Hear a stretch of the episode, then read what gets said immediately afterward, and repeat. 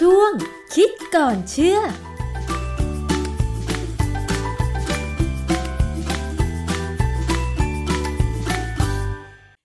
่วงคิดก่อนเชื่อกับดร.แก้วกังสดาลอำไพนักพิษวิทยากับดิฉันชนาธิปไพรพงศ์ค่ะวันนี้เราจะมาคุยเกี่ยวกับเรื่องของความอ้วนนะคะคุณผู้ฟังดิฉันเชื่อว่าทุกคนก็คงไม่อยากอ้วนจนเกินไปนะคะโดยเฉพาะคุณผู้หญิงก็อยากจะมีหุ่นดีๆค่ะกับบางคนค่ะกินเล็กน้อยแล้วก็ไปออกกำลังกายก็ยังอ้วนอยู่ดีแต่ผิดกับบางคนค่ะกินเยอะมากเลยแถมยังไม่ออกกำลังกายด้วยเนี่ยแต่ทำไมถึงไม่อ้วนยังมีรูปร่างผอมอยู่ดิฉันเคยเจอเหมือนกันนะคะวันนี้เราจะมาถามกับอาจารย์แก้วค่ะว่าตอนนี้มันมีงานวิจัยทางวิทยาศาสตร์อะไรไหมพอที่จะให้คำตอบได้ว่าทำไมบางคนถึงกินอะไรนิดหน่อยก็อ้วนแต่ทำไมบางคนกินมากยังไงก็ไม่อ้วนนะคะอาจารย์แก้วคะเรื่องนี้ในทางวิทยาศาสตร์พอจะให้คำตอบได้บ้างไหมคะอาจารย์คือจริงๆแล้วเนี่ยเรื่องนี้ทางวิทยาศาสตร์เนี่ยทำมานานแล้วนะเขาทำมานานตั้งแต่ที่เรามีความสนใจว่าความรู้ทางโภชนาการเนี่ยสำคัญต่อการที่คนเราจะมีสุขภาพดีหรือไม่ดีการที่อ้วนเนี่ยก็ถือว่าเป็นโรคแต่ความจริงเนี่ยบางคนผอมไปก็ถือว่าเป็นโรคเหมือนกันนะเพราะว่ามันจะขาดสารอาหารใช่ไหมอาจารย์มันไม่ใช่ขาดสารอาหารคือผอมไปมันก็ทำงานไม่ค่อยได้มันก็ไม่แข็งแรงนั่นแรงมันก็น้อยนะฮะที่บอกไปเมื่อกี้ว่ามันเป็นเรื่องที่พอจะรู้อะไรบางอย่างคือเรารู้ว่าปัจจัยหนึ่งแน่ๆคือพันธุกรรมค่ะคือถ้าเป็นพันธุกรรมเนี่ยการแก้ไขนี่ยากมากแต่ว่าโรคทางพันธุกรรมบางอย่างเช่นโรคเกี่ยวกับโลหิตจางเม็ดเลือดผิดปกติเนี่ยนะปัจจุบันนี้มีการแก้ไขได้โดยการใช้การตัดแต่งพันธุกรรมโดยอาศัยไวรัสซึ่งเป็นเรื่องที่มหัศจรรย์มากนะสักวันหนึ่งจะคุยให้ฟังนะอาจารย์ดิฉันเคยเห็นคนกินเท่าไหร่ก็ไม่อ้วนร่างกายผอมมากเพราะว่าเขาป่วยเป็นไทรอยด์ชนิดที่ผอมอะค่ะอาจารย์อันนี้เป็นเรื่องของไทรอยด์ไทรอยด์นี่ก็เป็นลักษณะหนึ่งอาจจะถึงพันธุกรรมได้เหมือนกันว่าไทรอยด์ไม่ทำงานแต่ว่าหรืออาจจะมีการติดเชื้ออะไรก็ตามเนี่ยก็ทำให้ฮอร์โมนออกมาน้อยคือไทรอยด์ฮอร์โมนเนี่ยสำคัญเกี่ยวกับการเจริญเติบโตการใช้พลังงานของเรานะฮะแต่ในงานวิจัยที่ผมไปเจอเนี่ยคือเขาบอกว่าเขาพอจะเริ่มมองเห็นแล้วว่าทำไมคนบางคนถึงอ้วนและคนบางคนถึงผอมจริงๆผมมีบทความวิจัยที่เป็นของอาจารย์ที่ศิริราชพยาบาลทำเรื่องเกี่ยวกับการดูหน่วยพันธุกรรมต่างๆของคนไทยเนี่ยว่า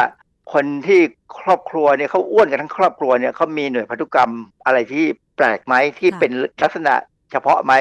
ซึ่ง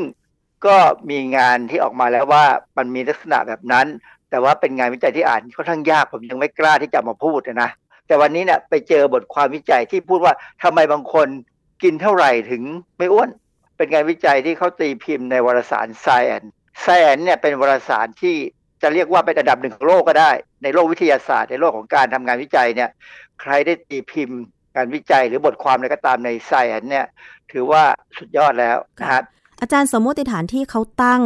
เกี่ยวกับการวิจัยเรื่องคนกินเท่าไหร่ก็ไม่อ้วนคืออะไรคะอาจารย์ก็ก็ว่าคิดว่ามีความผิดปกติทางพันธุกรรมปกติเนี่ยถ้าเรากินมากเราต้องอ้วนใช่ไหมใช่นะเพราะว่ามันมีระบบการเอาพลังงานไปใช้ไม่ไม่หมดก็เอามาสร้างเป็นไขมันหรือบางคนเนี่ยกินนิดเดียวก็อ้วนอันนี้เริ่มผิดปกติแล้วว่าเอ๊ะทำไมเขาถึงไม่เอาสิ่งที่กินเข้าไปไปใช้เป็นพลังงานแต่กลับเอาไปสร้างเป็นไขมันคนที่อ้วนนี่ก็ไม่ได้แข็งแรงนะไม่ใช่หมายความว่าคนที่อ้วนแล้วจะมีแรงมากกว่าคนที่ไม่อ้วนนะคือคนที่อ้วนเนี่ยก็จะมีไขมันเยอะแต่ว่ามีพลังงานที่เอามาใช้งานเนี่ยต่ำทำอะไรก็ไม่ค่อยได้เหมือนกันแต่เรื่องนั้นเป็นอีกเรื่องนึงที่เขากำลังศึกษาอยู่คือตอนนี้เท่าที่เรารู้เนี่ยพันธุกรรมเนี่ยสำคัญ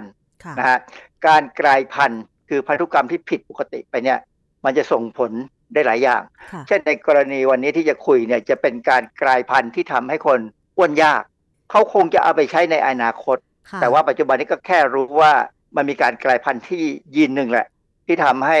คนกลุ่มหนึ่งเนี่ยอ้วนยากแล้วก็มีการศึกษาในสัตว์ทดลองคือในคนเนี่ยเราทำอะไรยากเนื่องจากว่ามันมีกฎหมายบังคับว่าห้ามใช้คนศึกษาเป็นสัตว์ทดลองแต่ถ้าในสัตว์ทดลองเนี่ยเราสามารถปิดเปิดยีนได้อ๋อค่ะเราปิดเปิดยีนที่ทำให้สัตว์เนี่ยมันไม่อ้วนได้เราก็จะรู้ว่ายีนนี้คือยีนสัตว์ทดลองเช่นหนูเนี่ยมีหลายยีนเนี่ยที่คล้ายๆกับยีนของคนวารสาร Science ของปีสองพันยี่สิบเอ็ดนะเขามีบทความอย่างน้อยสองบทความที่เกี่ยวกับเรื่องนี้บทความหนึ่งชื่อภาษาไทยง่ายๆก็คือค้นหายีนที่ควบคุมน้ำหนักตัว เขาก็กล่าวว่าโรคอ้วนเนี่ยเป็นโรคที่มีผลข้างเคียงต่อการเจ็บป่วยและการตายทางปัจจัยทางพันธุกรรมเนี่ยบางเรื่องเนี่ยมีบทบาทสำคัญในการกำหนดขอบเขตที่เมื่อร่างกายได้รับพลังงานแล้วจะเก็บสะสมไว้เป็นไขมันหรือไม่ปัจจัยเหล่านี้มีผลกระทบต่อความเสี่ยงต่อการเป็นโรคอ้วนบทความนี้เขาระบุถึงการกลายพันธุ์มากกว่ายี่สิบยีนที่มีผลกระทบอย่างมากต่อดัชนีมวลกายหรือ บี เอ็ม ไอ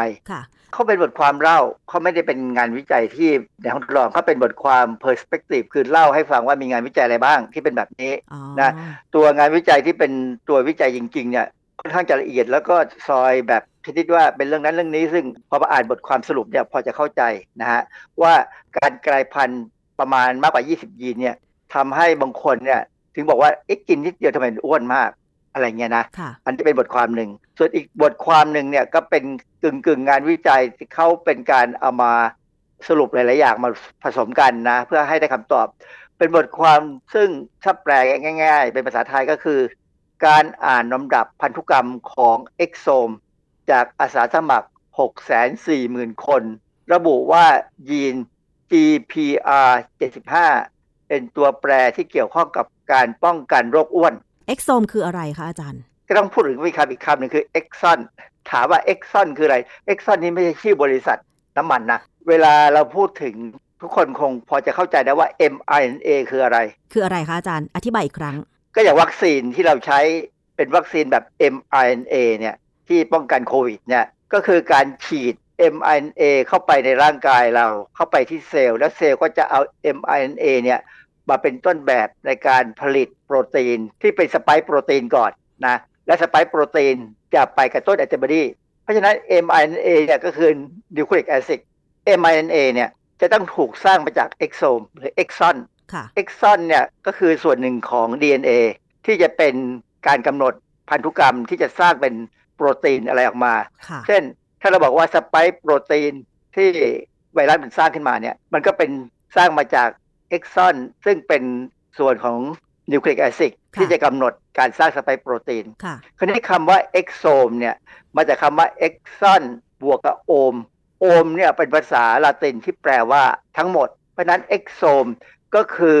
หน่วยส่วนของหน่วยพันธุกรรมที่จะถูกเอามาสร้างเป็นโปรตีนทั้งหมดของเซลล์ซึ่งฟังแล้วอาจจะวุ่นวายนิดนึงการที่เข้าไปดูลำดับพันธุกรรมของ exome ของคนเนี่ยมันจะทำให้มองเห็นว่าคนบางคนเนี่ยหน่วยพันธุกรรมที่จะเป็นตัวกำหนดโปรตีนเนี่ยต่างกันค่ะเพราะว่ามาจากพ่อกับแม่คนละคนกันใช่ไหมคะอาจารย์อ๋ออันนี้ไม่ใช่คือคนเราเนี่ยมันต้องมีความเป็นมาตรฐานอย่างหนึ่งเช่นสมมติว่าเราจะต้องมีน้ำย่อยสำหรับย่อยโปรตีนใช่ไหมมันก็ต้องมียีนอันหนึ่งสำหรับสร้างน้ำย่อยตัวนี้ออกมาทุกคนจะมีเหมือนกันหมดแต่ในยีนแต่ละยีนของแต่ละคนนั้นอาจจะมีความผิดเพี้ยนกันบ้างเล็กน้อยจึงทำให้น้ำย่อยเนี่ยออกมามากหรือน้อยหรือมีความสามารถในการย่อยไม่เท่ากันอ๋อค่ะในการที่เข้าไปดูโดยพันธุกรรมของอาสาสมัครต้องหกแสนกว่าคนเนี่ยนะซึ่งหกแสนกว่าคนนี่มาจากไหนมาจากคนอเมริกันและคนเม็กซิโกเขาเอากลุ่มวิจัยจากประเทศต่างๆมาเนี่ยนะคะแล้วผลการวิจัยที่เขาตีพิมพ์ว่ายังไงคะอาจารย์ก็บอกว่าคนตั้งหกแสนคนเนี่ย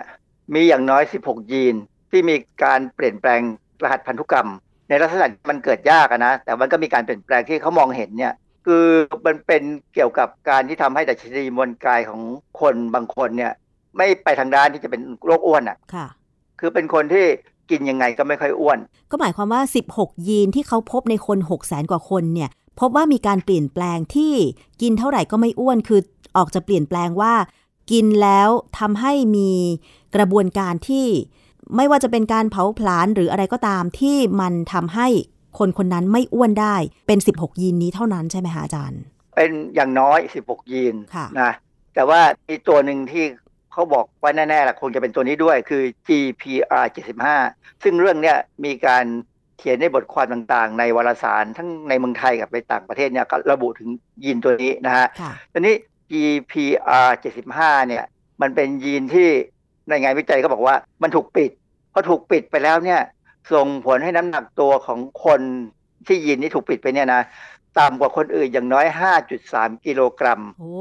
ค่ะนะ แล้วอัตราส่วนของคนที่จะเป็นอย่างเงี้ยในคนที่เขาศึกษาประมาณ หกแสน คนเนี่ย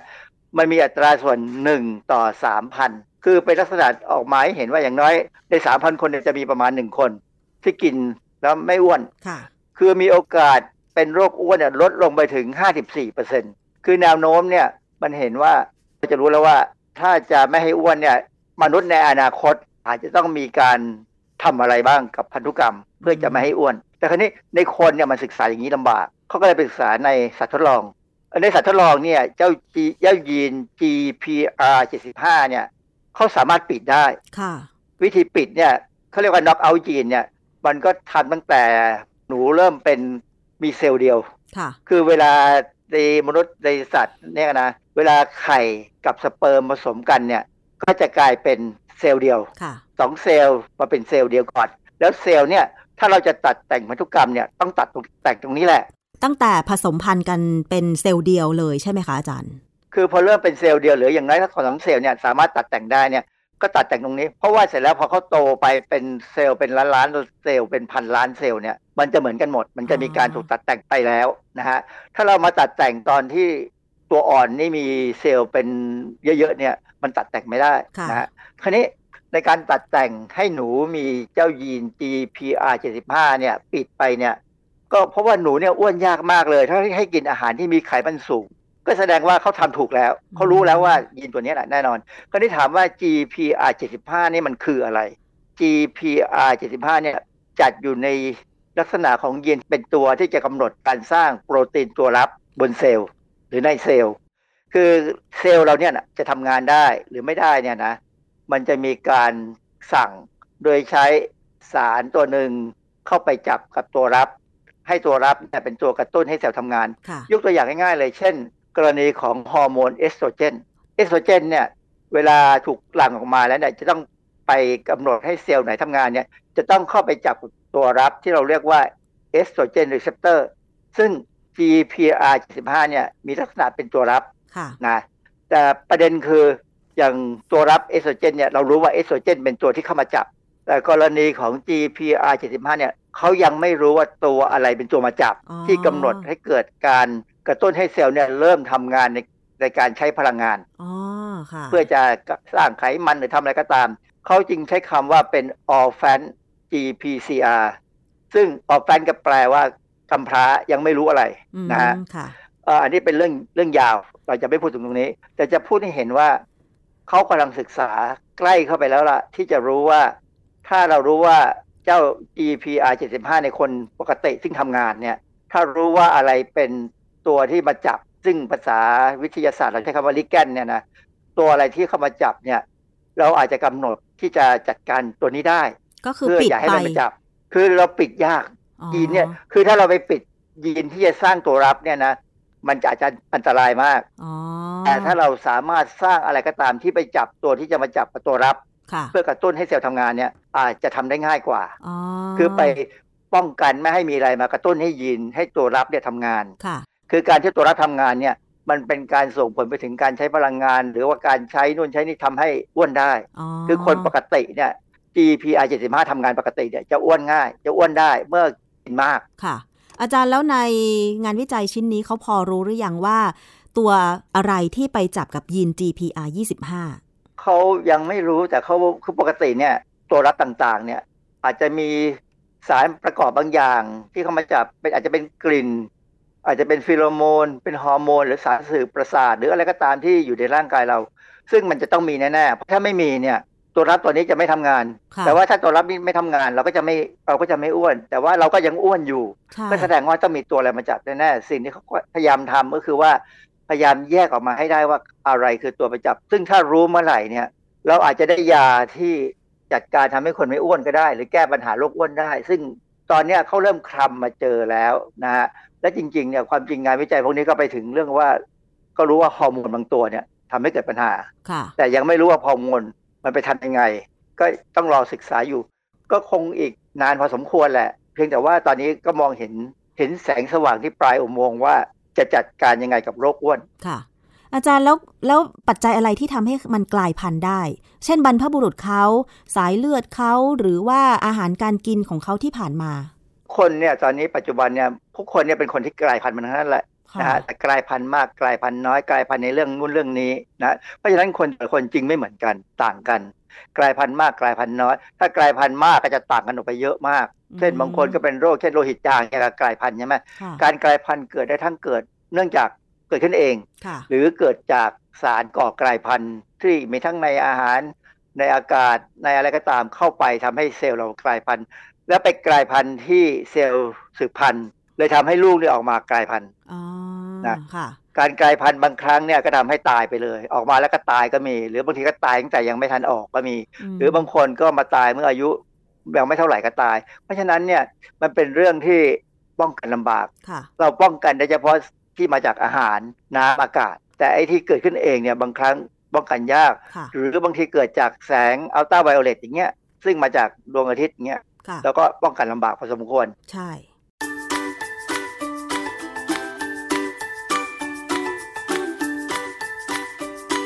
่ช่วงคิดก่อนเชื่อ